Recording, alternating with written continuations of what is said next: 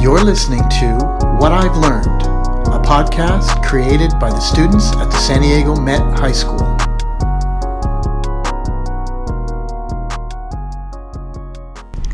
I've learned that a good family will always love and support you no matter what. When I was growing up, my mother used to always say, You know I'll always love you. Until a few years ago, I never understood that she actually meant it. I thought it was just something she said to make me feel better. All families have issues, and my family is no exception.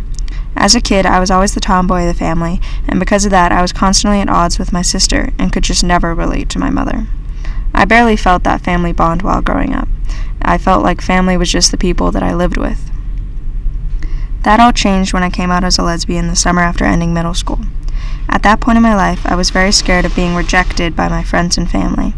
I knew that coming out to them would change my relationship with them forever. My family had never discussed the LGBTQ plus community, so I had no idea what their opinions of them were. Because of that, I dreaded telling them and avoided it for months. Hiding this massive secret caused me to lash out constantly. I was so scared of letting something slip that I isolated myself and stopped talking to them. One day I realized I couldn't hide it any longer.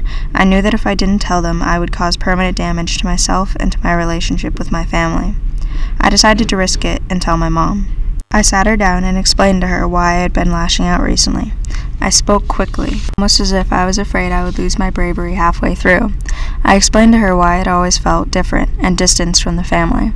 Finally, at the end of my short speech, I nervously mumbled, So yeah, I'm gay.